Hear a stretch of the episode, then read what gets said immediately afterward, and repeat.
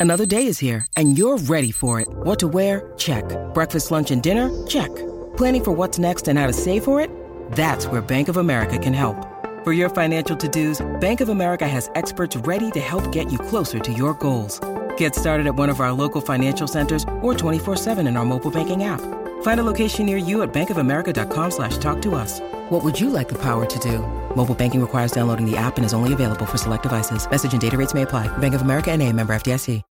When you need mealtime inspiration, it's worth shopping Kroger, where you'll find over 30,000 mouthwatering choices that excite your inner foodie. And no matter what tasty choice you make, you'll enjoy our everyday low prices, plus extra ways to save, like digital coupons worth over $600 each week. You can also save up to $1 off per gallon at the pump with fuel points. More savings and more inspiring flavors make shopping Kroger worth it every time. Kroger, fresh for everyone. Fuel restrictions apply.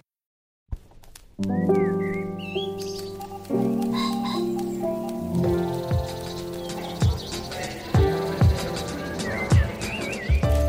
Stephen Metcalf, and this is the Slate Culture Gabfest Need for Speed edition. It's Wednesday, June 1st, 2022. On today's show, oh man, they really did it this time. Top Gun Maverick, the sequel to the iconic 80s blockbuster. Do I even need to say it? It stars Tom Cruise, but not Kelly McGillis. Anyway, we will discuss. And then the comedian George Carlin is the subject of a new HBO documentary, George Carlin's American Dream.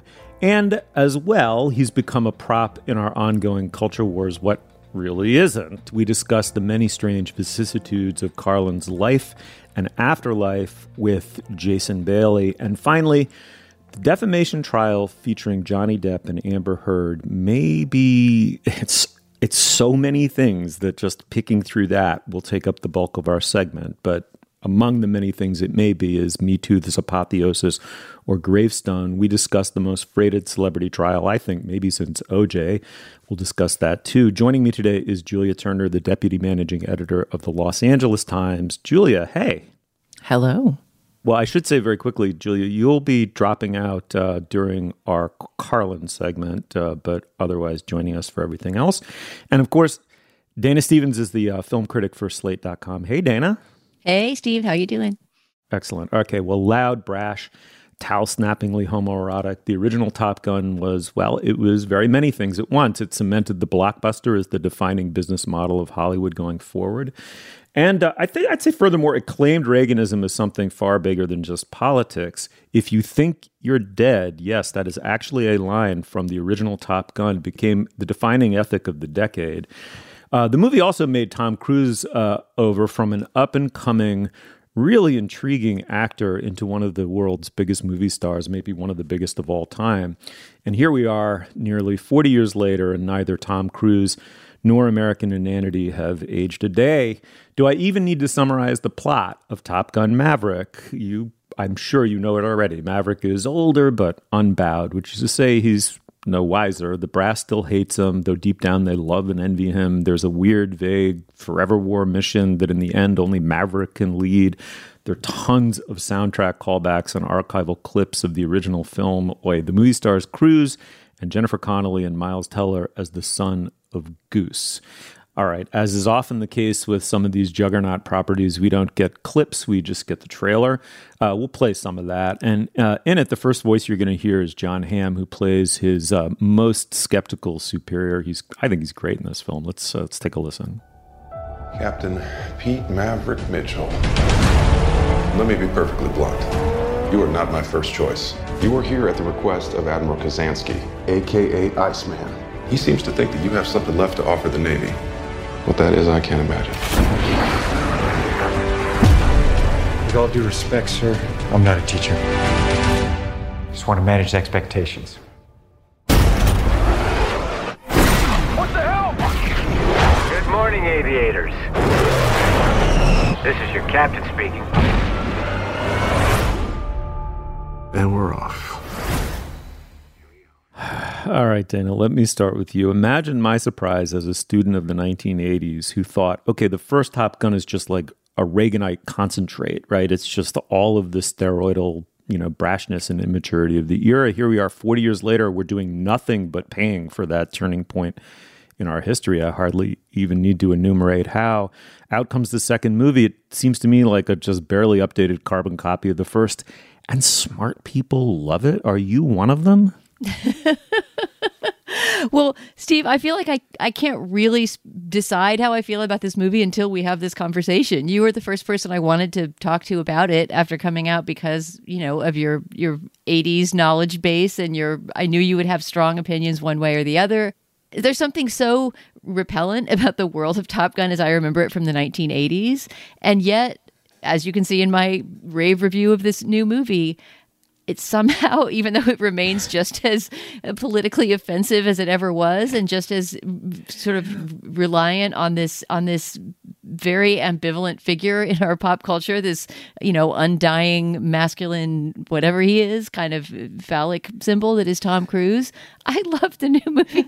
I thought it was just good popcorn cinema, and I was I was so ready to watch it again the minute I walked out of it, and it just reminded me of you know all of the sort of objectionable yet enjoyable um, mm. mall movies of my youth and something about its um, removal in history from the Reagan era. Although, as I say in my review, it may just be that you know Reaganism is so deep in our DNA now that we can't even sense it around us anymore but something about its removal from that era and it's i thought really moving attempt to update some of the um the the, the youthful folly of that first movie really worked for me. Like i cried twice in this movie and also just on a purely technical and craft level found the editing of the flight sequences extraordinary and um, the action really really well crafted and I understand why it was a smash hit this weekend and got people back into theaters for, you know, basically in the biggest numbers as they have since the pandemic, practically. I don't know, but go ahead, tear me down, tell me that I'm reactionary and deluded and I need to have my consciousness raised. No, no, please. I'm not Dana. Uh, come on, come on. I'm not going to do that. I just have three words red pill Dana. Uh, Julia. Um, I just need you to bounce off of that and explain to me: is this is this everyone feel this way about this movie that it somehow they're carried along by its uh, you know high wire exhilarations or something like what is it? I don't I, because personally I'm immune apparently. Totally loved it. Ready to go out on the yacht with Jennifer Connelly and uh, duff around while she teaches me how to use a lanyard. Um, I think there's a couple ways to think about this movie, and two of them frame the movie as a charming, raffish underdog, which has always been the like benefit and problem with America, like our self conception as the scrappy independents who threw off that mean old king, and we're kind of retaining that idea through you know centuries of dominance and brutality. Um, so one way in which this film is an underdog and presents itself as an underdog is if you read any of the great features, and there were some interesting ones in the New York Times and the Ringer about how they actually pulled off this movie. This whole movie is like an Ethan Hunt Mission Impossible stunt mm. in modern Hollywood. Like they they this crew of young actors who I found to be sort of charming and amusing, and somehow the presence of one female pilot, as though it was Paw Patrol, totally satisfied me. And I was like, well, Phoenix is there, so it's not sexist anymore. Um, anyway, like these, what these actors all signed up to do was like actually be sent on increasingly daredevil and insane flights at the behest of Tom Cruise, who, in addition to being one of our foremost movie stars, has become kind of like a stunt guru in God and, you know, famously loves to do as much as he can of the practical stunts in the various movies that he's in. So just making a movie like this almost entirely with practical effects itself is an underdog high wire act and it and you feel it I think in the result. It doesn't mm look like a big muddy gray cloud of bullshit. it's beautiful in many, many respects. I mean, I, I love flying, as long-time listeners to the show know. Flight is beautiful.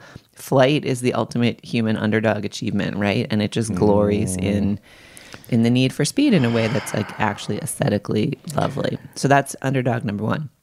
Underdog number two is that this movie reminded me that Tom Cruise is a great actor. Like I've I've been so used to Tom Cruise, the bionic stunt machine who kind of steers clear of human roles because when he tries to be human, it reminds us what a weird actual underlying human Tom Cruise is with the Scientology and the wives and the Katie Holmes and the whatever the hell. Um, so I think most of the movies I feel I've seen him in in the last 10 years have just been like him running with his like chop, chop, chop, chop running style and saving the world. And in this movie, he gets to like slow down and like look wistful at his dead friend's son and romance a slender bartender in preppy clothes and like hop out the window like it's risky business and have, as Dana noted, a twinkle in his eye. And uh, totally hook, line, and sinker. Hook, line, and sinker. Give us the alternate, Steve. I mean, uh, let me say, first of all, what I liked about the movie. I liked the aerial stunts were amazing. I agree that it looks astonishing and the sheer amount of ingenuity and daring do that went into making those sequences um, you know has to be marveled at. I totally agree with that. The second thing is it's no accident that christopher mcquarrie is one of the big credits creative credits on this film. You know he brings enormous amounts of intelligence and craft to so far as i can tell everything he touches. As soon as he got involved in the mission impossible series it became very tight and um, actually taut and and engaging in a way that I don't think it had been previously. Um, uh, I can't even begin to tell you what I didn't like about the movie. So much of it I just find completely preposterous. But I I, I think it's more interesting to say why, in some sense. Um, you know, as a person whose sensibility was formed watching the great great movies of the 1970s in the theater. You know, I felt betrayed by this movie. It's very, it's an anti it, it is definitely an anti-director project. It was avowedly that by its producers, Bruckheimer and Simpson. They wanted someone they could boss around, whose aesthetic was that of a of a TV a, a commercial maker, which is what they got in uh, Scott, who directed the original. It's essentially an advertisement not only for Cruise, the movie star, and American jingoism, but for American male immaturity, right? And it's it, it, like almost as a moral, almost as a morality, like arguing for its um, superiority to an adult view of the world. Like I just thought it was a dan- like literally a dangerous movie, but I also just find Dana. I, I'm sorry. I just I need you to defend it a little more because I find movies without much by way of plot, character development, or humor very hard to connect with. I mean, I don't think you could you could certainly fault this movie on being short of plot. I don't think it's short of either character development or humor. That was somewhat what surprised me about it. And In fact, everything you were saying about the original Top Gun, I more or less agreed with at the time. Uh, uh, granted, at the time, I mean, I was an utter snob who didn't want to have any pleasure at the movies. so I think I was immune to whatever pleasure that it offered at the time, and was not expecting anything from this new one. In fact, it seemed to me like, why do we need a legacy sequel for this utterly dated Reagan era movie that doesn't speak to us anymore? And, and to the extent it does, you know, speaks to all the wrong parts of America.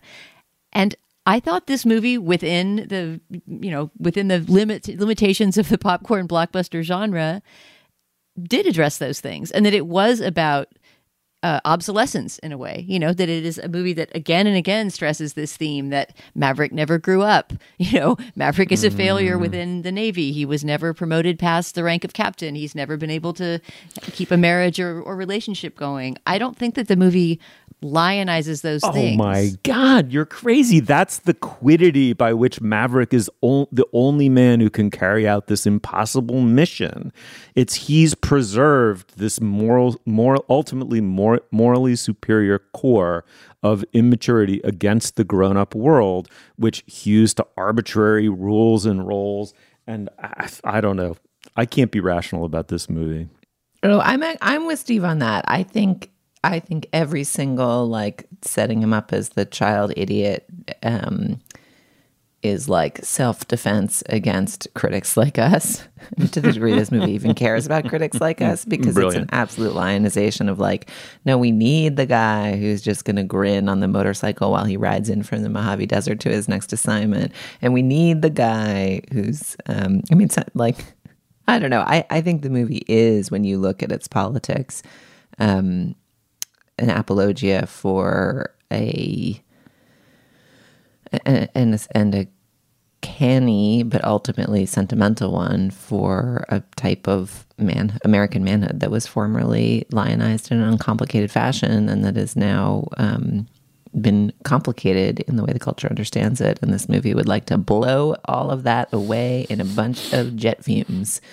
Um, and, you know, um, for a minute, I was happy to stand on a windy aircraft carrier deck and pretend the pretend they were gone as well. So,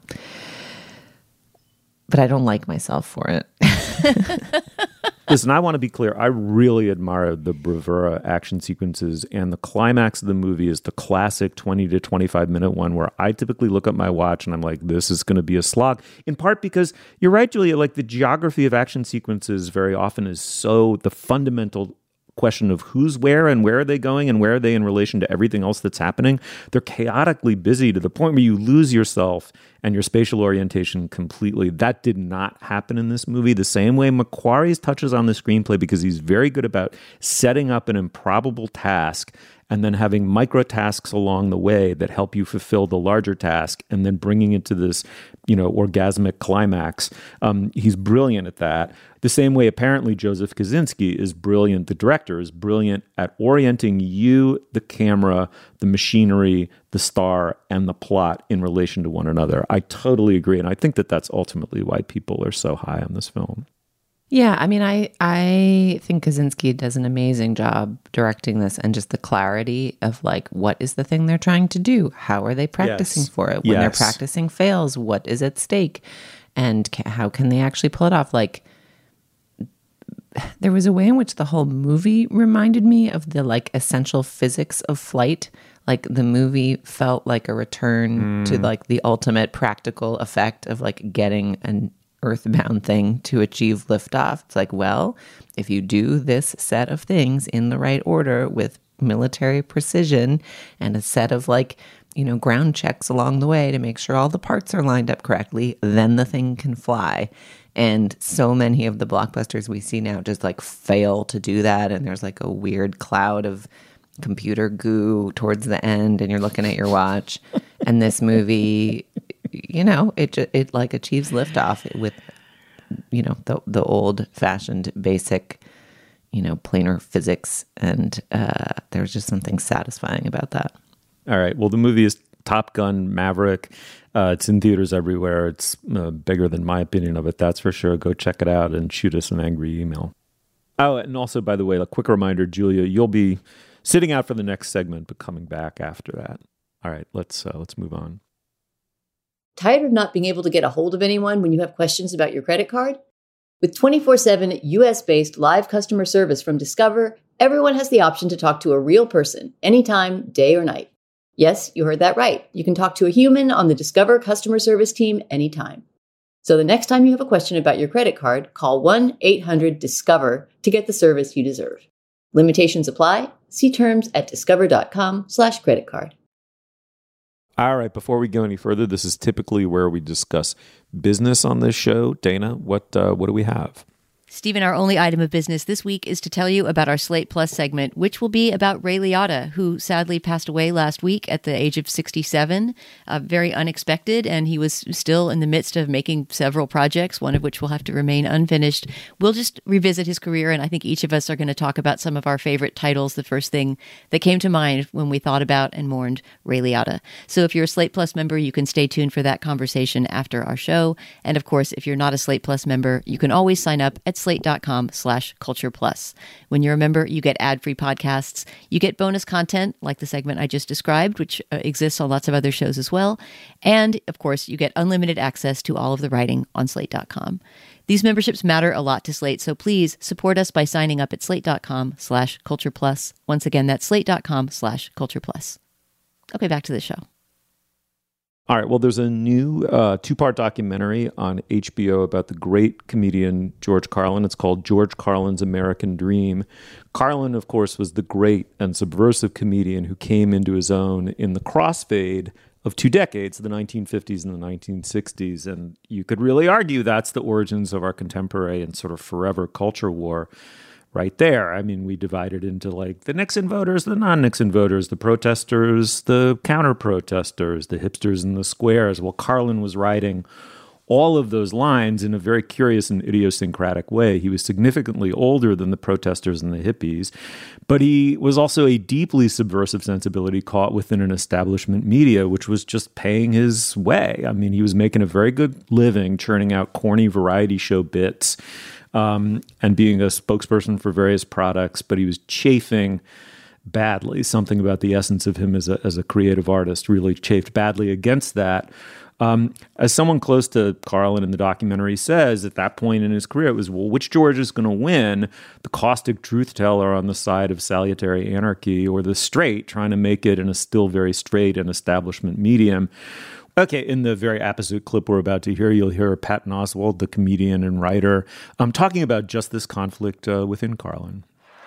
You watched the arc of a creative person that just stayed with it till they broke through to that next evolution that he went through. Because it felt like, yes, I'm a, you know me as this goofy guy that is a wonderful wordsmith and I can always find ways to say things. And I'm now, I have been pushed to the point by what I have seen in my years where none of that is there anymore. And I need to tell you exactly what is going on.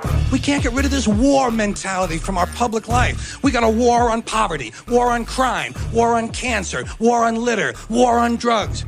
Did you ever notice we don't have a war on homelessness? No war on homelessness. You know why? You know why? I'll tell you why, because there's no money in it. There's no money in that problem. Nobody stands to get rich off of that problem. You find a solution to homelessness where the businessmen and the politicians can steal a couple of million dollars each, you'll see the streets of America begin to clear up pretty fast. Mm. Preach, right? Uh, okay, we're joined by Jason Bailey, the film critic and the author of Fun City Cinema New York and the movies that made it. I'm so psyched to read it um, very soon. Welcome back to the podcast. Thank you. It seems to me, reading your wonderful piece in Slate about this, that there's, uh, um, you know, your point really is that there's more than one way to look at Carlin as a political conscience of the time. So he's going through a renaissance because of social media and clips of his being shared because of their like searing relevance to things that are happening today, but they're being shared by both the left and right. He's more obviously a figure of the left in some sense, but if you were to look at the whole picture, for example, some people might want to cancel him. He's actually way more complex and ambivalent a figure than really almost anybody, even this wonderful in depth documentary now on HBO is giving him credit for. Talk about that a little bit. Well, I think it's really significant that, you know, when you look at the history as it's laid out in the documentary, that Carlin really sort of became overtly uh, political and sort of had this this metamorphosis into this scathing social commentator towards the end of the Reagan era, um, and really sort of confirming this idea that so many of the battle lines were drawn that were still on either side of during the Reagan years. You know that that that was really the point at which these issues were hashed out, where the the the sides were chosen, and where these these routines and these this commentary that he had remained remains so easy to excerpt and put on Twitter or on Instagram or on your social media of choice because the specifics may have changed, but the, the, the broad ideological issues remain the same. And so mm. it's very easy to say, see, it's still it still matters, it's still relevant. It's also, you know, a vast simplification of him as a person and of his point of view, which is part of what I get into in this piece. This idea that, you know, he was a messy person. He was complicated. His ideas were not an easy division between, you know, contemporary notions of left and right. Um, but I think that's also what makes him interesting as an artist. And the so I really feel like the only sort of disservice that we're doing by continuing to sort of sample him and meme him the way we are is to presume that he would still feel exactly the same way on every single one of these issues.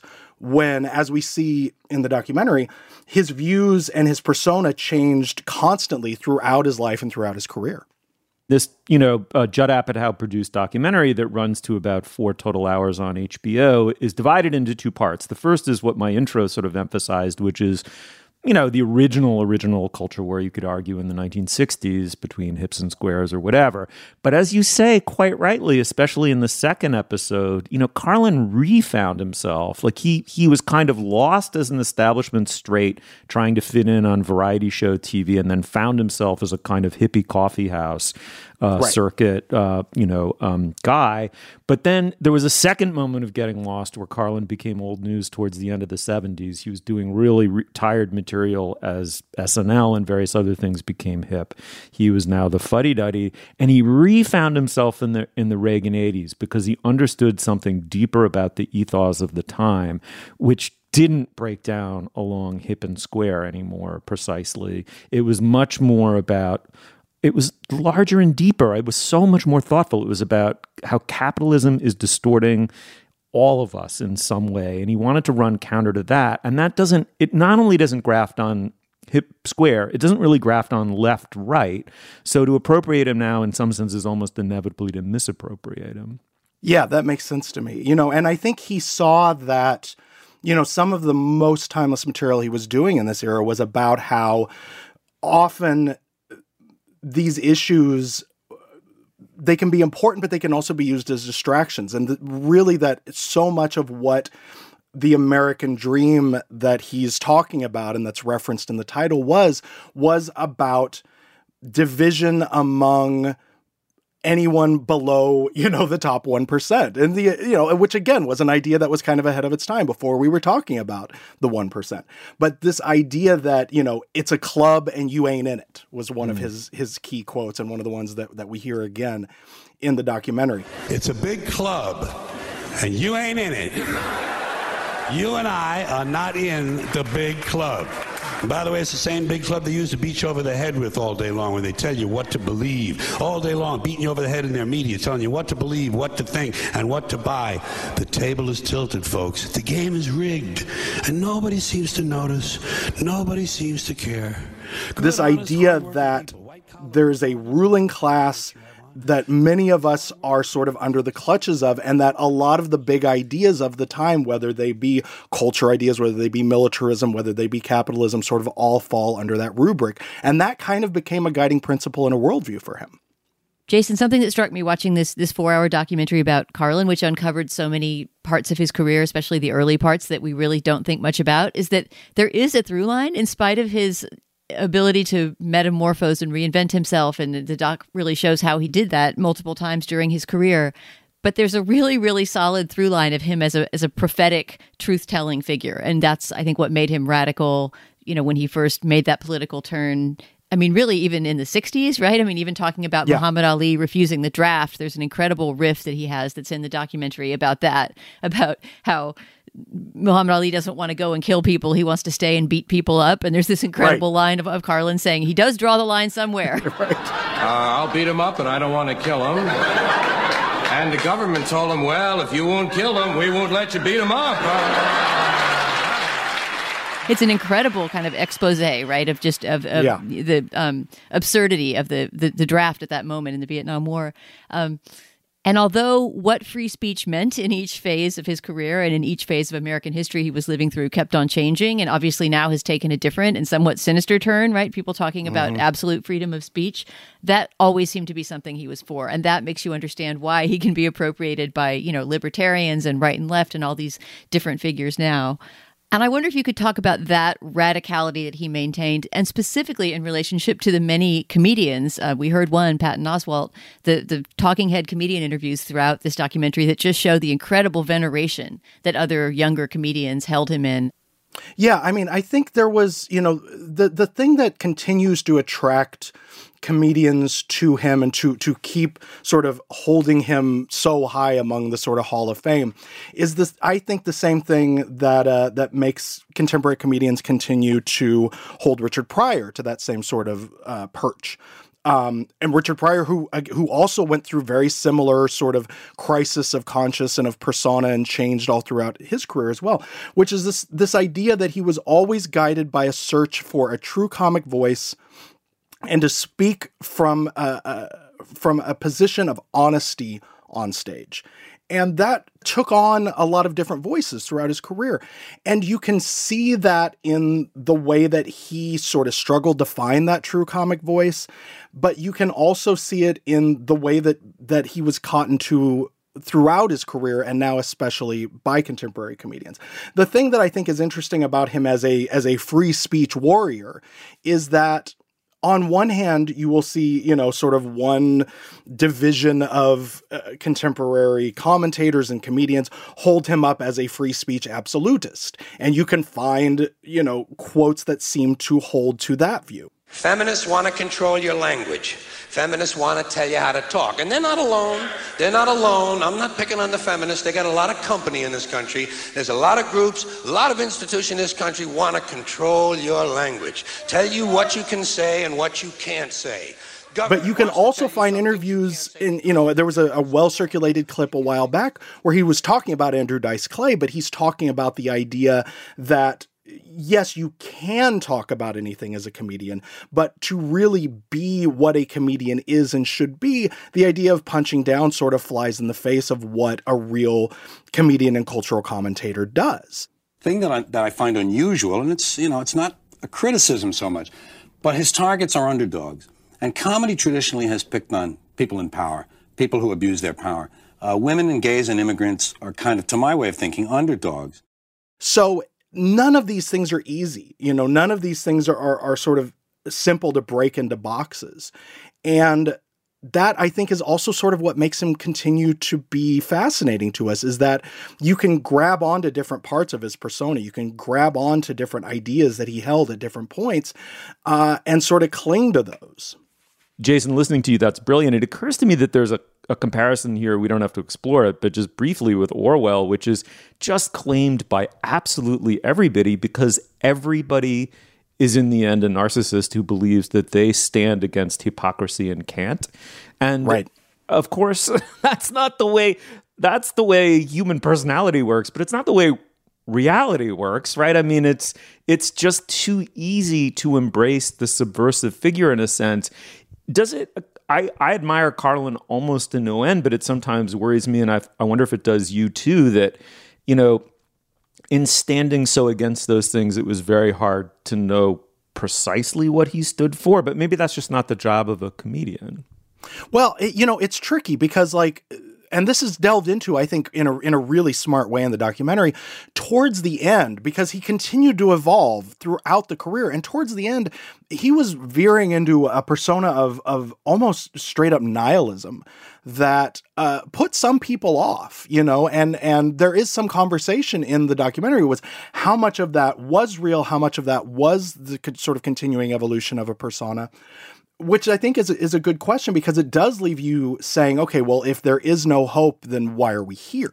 Mm-hmm. But I but there's also a, a, pretty compelling point made that you know that there that in some ways that sort of nihilism was almost a defense mechanism that that was him sort of a lifetime of being hopeful and being burned uh, and sort of how it manifested itself um, I think the thing that's important to bear in mind, though, anytime we're doing these sort of comparisons and talking about contemporary figures and their sort of uh, uh predecessors, is to keep in mind that with Carlin, with Pryor, with Lenny Bruce, with even Sam Kinison, it was never solely about pushing buttons. It was never solely about shock value. They were never using these words, phrases, ideas solely to get a rise out of people. And I think that's what too many of the quote unquote anti woke comedians and commentators now are doing and and and f- failing to understand is that it's not enough to just push buttons. It's not enough to just say the thing you're not supposed to say. You actually have to have something to say in addition to that. Jason, I'm glad that you brought up this this late career turn toward nihilism because I think that was the most fascinating part of the documentary to me, especially in light of everything that had come before and you know how much you had seen him as really kind of a tortured artist, you know, somebody who periodically throughout his life went through these painful moltings, you know, where he kind of had to get closer and closer to the core of what he was thinking. And again and again he describes he's really really great at describing his own craft in interviews. And yeah. again and again he describes this thing of, you know, wanting to um, um, to become more himself, you know, to to expose his thinking. And there's a great thing he says about, no, I don't want to make the audience think. Nothing could be deadlier than trying to make an audience think. I want them to witness me thinking, you know. Yes. Um, and and in relation to that late career turn toward what seems like nihilism on the surface, it seems like there's there's a there's a truth to that too, right? There's a sense in which that final molting that he underwent, you know, was him exposing something something so dark that it made the audience sort of have to take the next step. And Apatow says that in a in a Q&A about the the series that's really fascinating where his reading of this very very dark material that Carlin was doing toward the end of his life was not that he had given up hope, but that he was passing the torch in a way. Yeah. Well, Jason Bailey, thank you so much for coming on the show. Please, please come back soon. Thank you for having me.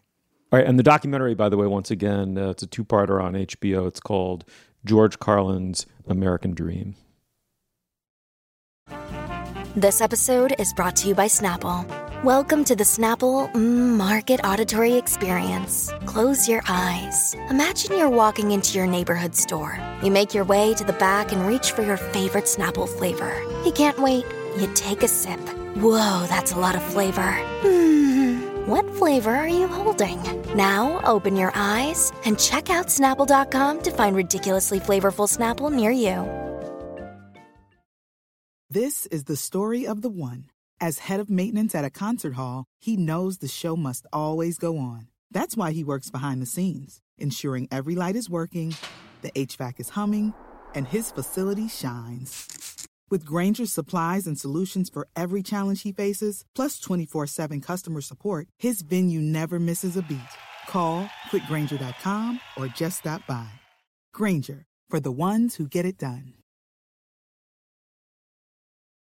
All right. Well, it's hard to know exactly where to begin with the subject. It's both so huge and so messy. But the defamation trial uh, featuring Johnny Depp and Amber Heard is shaping up as uh, many things at once. The most epic, he said. She said uh, it's brought social media and TikTok into play in full force. There are super fans, probably what are bots, uh, paid armies of uh, PR flack men's rights activists, all mobilized in one cause or another.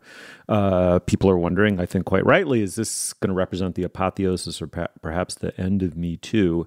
This is among the most massively overdetermined things we probably ever talked about on this show. So maybe it's best to start with something simple but true a discrepancy between the substance of the legal question at hand, whether 12 words that Amber Heard published in an editorial are actually legally defamatory and all the various mishigas now surrounding the trial, i.e., the culture war that breaks out around virtually anything in America right now, down to whether the sky is blue. So uh, I think it's worth just reading those sentences that she published in the Washington Post in December 2018. Then, two years ago, I became a public figure representing domestic abuse on and on and on and on. You don't even need the full sentence because that is the essence of this trial. And yet, Julia, you know you're you're an arts and entertainment editor at a prominent U.S. publication in Los Angeles. That is not really, in some sense, or it has not become the essence of this. You must be both editing, assigning pieces, and kind of dodging bullets and landing planes about this story. It's pretty big, right? Yeah, and it's a little confusing how big it is, and it's been a little bit surprising how big it is. I think to some of us, and I'll count myself in that number. And there is a way in which it seems like these two public figures, two actors, um, have been arguing about these charges and claims in some public forum or other for a number of years now, including in a, a defamation case in Britain that Johnny Depp lost. Um, which is why it surprised me, at least, that this particular trial has become a source of incredible fascination for lots of people. Uh, and I think there's a set of people for whom it was not a source of fascination who were then surprised by the number of people for whom it is a source of fascination. And that's one of the dynamics that is at play. A couple of factors result in that. First of all, the American judge did not dismiss the case and allowed it to proceed. Also, she allowed the proceedings to be televised. Um, and we should probably note here that that a verdict is expected quite soon. Possibly could happen in between the time we record this segment and you are listening to it, but there has not yet been one as we record. Um, and, you know, so every jot and tittle of the back and forth of this series of incredibly bleak allegations by Heard against Depp and, um, you know, a set of counter allegations of Depp against Heard um, has been scrutinized by anybody who wants to watch. And the question is, who wants to watch? And it turns out that yes, various kind of court TV type establishments, some of which seem to be streaming online are following every back and forth. Yes, we at the Los Angeles Times have been posting regularly about what's going on at the trial. There is substantial interest in it.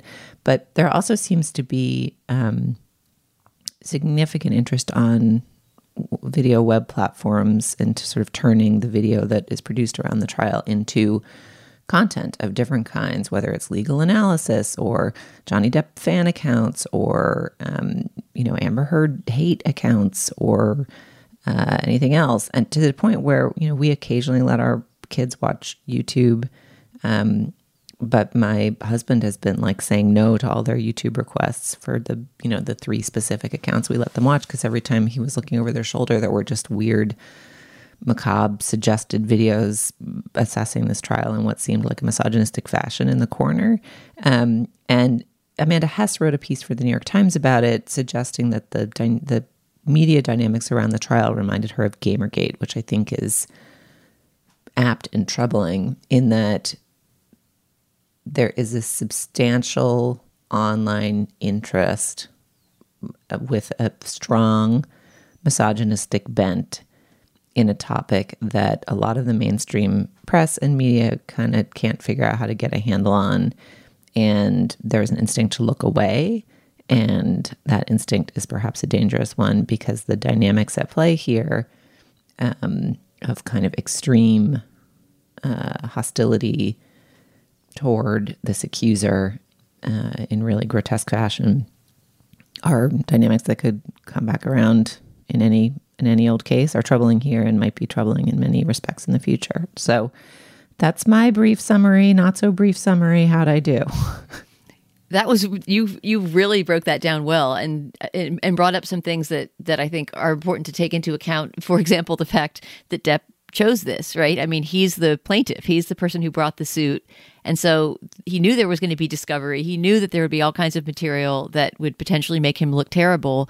But, you know, he also knew that he has an impunity as a celebrity and as, you know, the male partner in the relationship and the more professionally powerful partner in the relationship, and I guess was willing to take the reputational hit in exchange for humiliating Amber Heard, which I is I mean I think he has basically said in, in texts that have been read out loud in the trial that you know that the point of this was to was to cause her in his words global humiliation.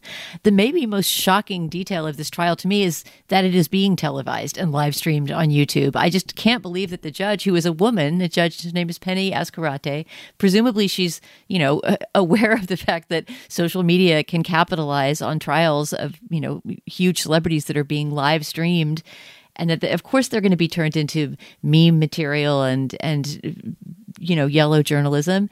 And of course they're going to have a chilling effect down the line on domestic violence survivors and their willingness to report right? I mean that we're basically seeing a woman be put in the stockades. And whoever you believe in their case and it does seem like you know there is certainly bad behavior and some you know obfuscation and lying on both sides. And this particular case is is not a domestic violence case but a defamation case of course. Nonetheless it just seems like this decision to make this a live streamable you know court tv spectacle was a terrible terrible decision on the judge's part and that yes, we should not be looking away now that these terrible, ugly things are happening in the press. But many of these terrible, ugly things would not be happening if the, these people were given some privacy to have a trial about their own private affairs. Mm.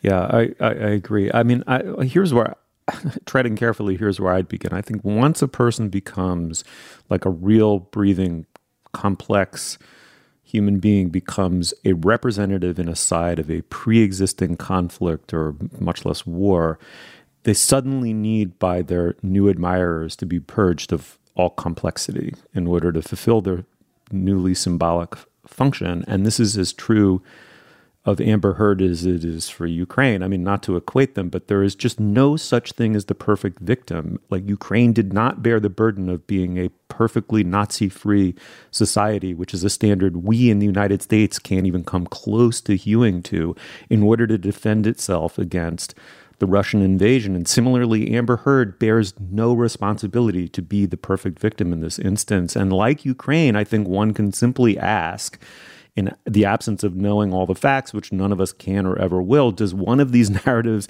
appear on its face to be completely absurd? And I just find personally Johnny Depp's storytelling surrounding this absurd and whether hers is somehow conflicted or maybe the truth gets nipped and tucked here and there or has been in the past at least i would be crestfallen in ways that I could barely describe if she lost this case. Now, on to the larger question of we can't adjudicate that or the he said, she said, um, you know, uh, definitively on this show, but we can talk, just as you say, Julia, about the disgorging of this dark web misogyny into the light, which women journalists have been pounding the table and shouting from the rooftops since well before Trump, when the 4chan stories started breaking and the degree of persecution and online harassment was off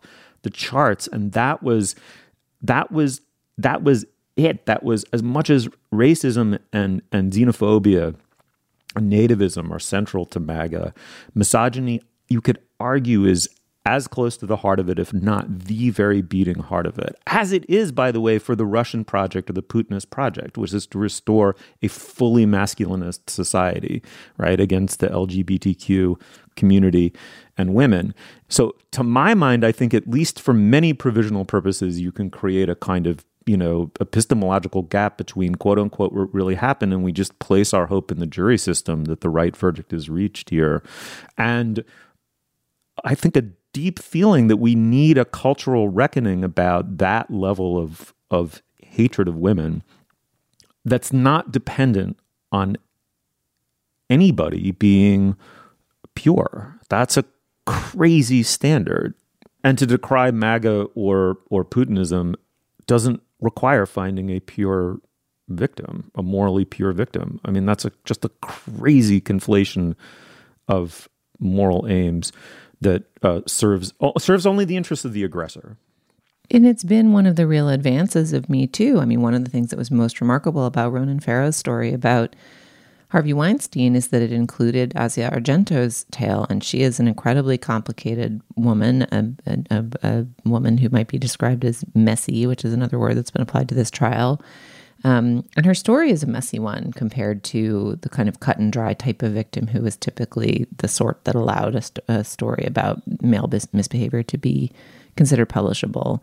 Um, and so, you know, there's sort of like, an increasing respect for the messiness of human interaction and how that can't let men, powerful men off the hook. Um, and then there's just this incredible backlash to it that's really hard to appreciate if you don't spend all your time in the digital swamps. I mean, I'm reminded of our conversations with Charlie Warzel about the the kind of stop the steal type internet swamps. But you know, I I was not watching lots of TikToks and YouTubes about this trial prior to preparing for this segment. Then I went and watched a bunch of them, and lo and behold, yes, the comments are incredibly disgusting. like it's just all these people being like, "You can't wait for." I mean, they're largely pro Depp. They're vicious about Heard. They seem quite sexist and vile. You know, the question has been raised about whether there are pro Depp bots or whether it's a concatenation of pro Depp bots and real online misogynists with nothing to do. But um, it's just so vicious and awful yeah, I think it's the ripple effect that that troubles me the most about this. I mean, to tell you the truth, I I was pretty much assiduously looking away from it. It just seemed like something we weren't supposed to see, you know, when this went so viral over the past week or so. And you're right, Julie, it was everywhere on YouTube. Even my daughter who has no opinion about the whole thing and barely knows who either person is, sort of knew that, you know, you had to take a side in the Depp Heard trial because that is just being, you know, fed into every single platform that she ever visits. And so yeah, I was looking away from it. I think aside from you know just the awful portrait that we get of this particular marriage and you know the misery that this is going to inflict on the life of Amber Heard probably for the rest of her career, right? Um, there's there's just the the ripple effect it's going to have on the Me Too movement, on you know anything that involves listening to women or trying to pick apart he said she said stories, and as I said, for domestic uh, violence abuse reporting in the future. So boo all around, and boo to the judge for televising it. All right. Well, let's let that uh, let's let that be the the last word for now. Um, all right. Moving on. I want to tell you about a new show from the Financial Times called Life and Art from FT Weekend, hosted by me, Lila Raptopoulos. Life and Art is twice a week. On Mondays, I have a guest on to talk about life and how to live a good one. Everything from winter travel to cooking to living more creatively. And on Fridays, we talk art. Two FT journalists and I discuss a piece of culture that's in the air new music, movies, and more. Find Life and Art from FT Weekend wherever you listen. All right. Now is the moment in our podcast when we endorse Dana. What do you have? Steve, I have an endorsement that I think will be right up your alley. You were actually just speaking about this kind of movie recently about the um the wonderful sort of light French relationship movie where everyone has perfect sweaters and is drinking wine out of pleasing glasses and having deep conversations and romantic arguments, right? That genre. So there is a new movie in that genre that is actually connected with a filmmaker we just talked about on a recent show, Céline Sciamma. She didn't direct it, but she was one of the co-writers of this new French film called uh, Paris 13th District or 13e uh, arrondissement in French. Have either of you heard of or seen uh, this movie on, on streaming? It's around in a few places. No.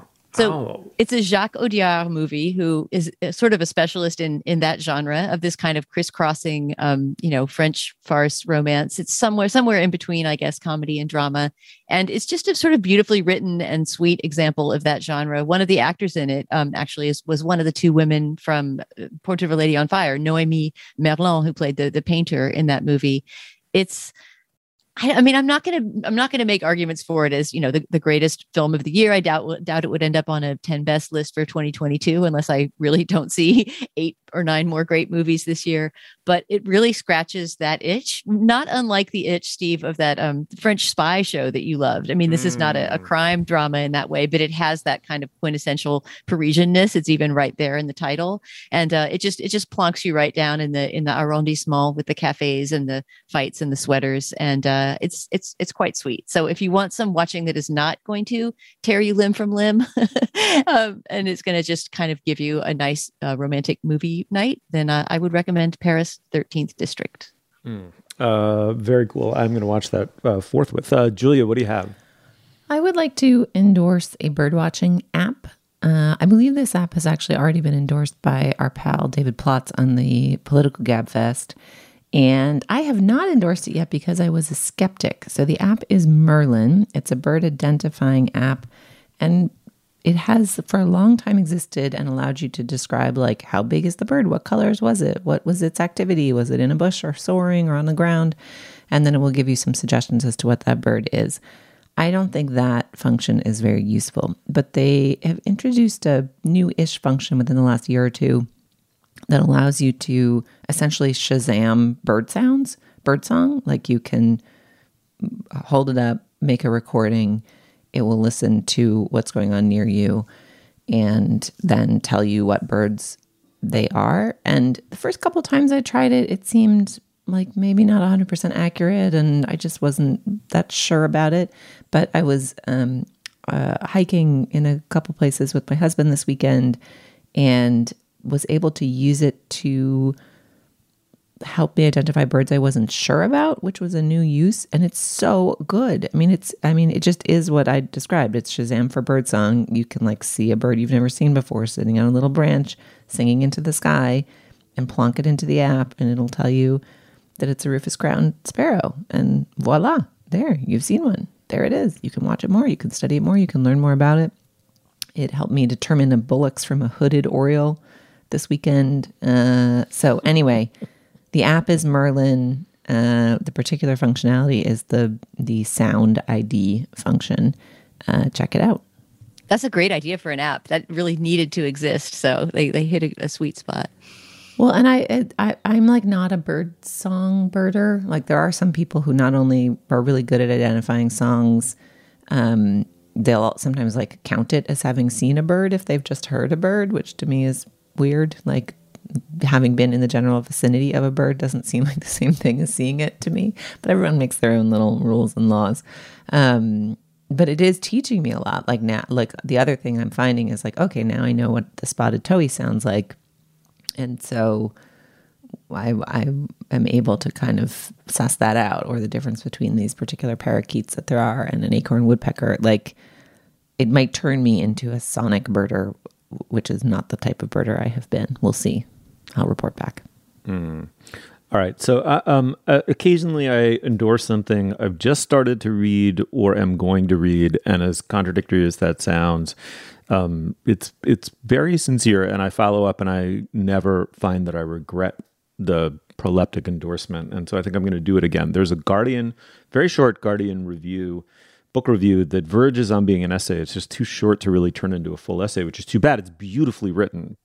The occasion for the review is that um, the notebooks of Wittgenstein have finally been published in uh, in English, and um, they're fascinating and this book reviewer, who I'd never heard of, Anil Gomes, and we'll link to the review, just gets at it so quickly and so beautifully about what's fascinating. You basically had this young, tortured philosopher who understands himself to be gay, and of course, must be it's you know the Austro-Hungarian Empire. It's in the 19 teens.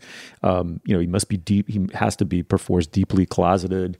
Um, he's tormented he's trying to create a philosophical language that's been purified of human arbitrariness and subjectivity, a pure logic as it relates to how we actually use language and order our world. His first great book, The Tractatus, is about that, but but like a lot of great books, it's actually a monument to its own failure that where he ended up was so much more interesting than his original plan because he was honest about his inability to fulfill it. Well, as he's writing that, he and I just to re- read this to give you some sense of what he was doing. Um, the right hand side of his notebook ledgers was set um, up to set out his evolving thoughts on logic and language. The left hand side was saved for his personal notes written in a simple code in which the letters of the alphabet were reversed. So Z equals A and so on. And so on the right, he's searching for this entirely quasi empirical or at least non arbitrary language you know, by which you can apprehend the world perfectly, but purged of human subjectivity and therefore human sexuality. And in this code on the left side, he's confessing to his sexual desires, his proclivity to masturbate instead of write, his depression, and his ambivalence about life.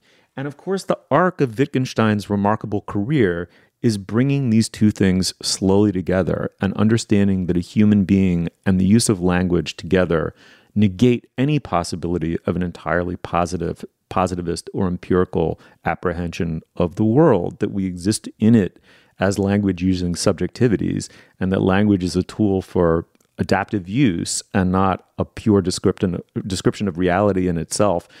The, the personal drama of Wittgenstein coming to that understanding. He published only two books in his life. He published the Tractatus when he was somewhat young, and then he published much later, Philosophical Investigations, which is essentially written in something like the same style, but it's a series of parables about how this struggle for objectivity is is ridiculous. It's self contradictory. Um, I just I had never really heard about these notebooks, so I haven't read them yet. But it's a perfect example of a book review that lays out with total economy and no showing off exactly why something is important and interesting and why you ought to read it. So thank you to this reviewer, and I'm going to buy that book forthwith and report back.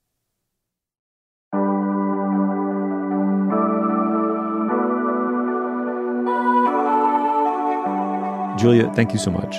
Thank you. Uh, Dana, thanks so much.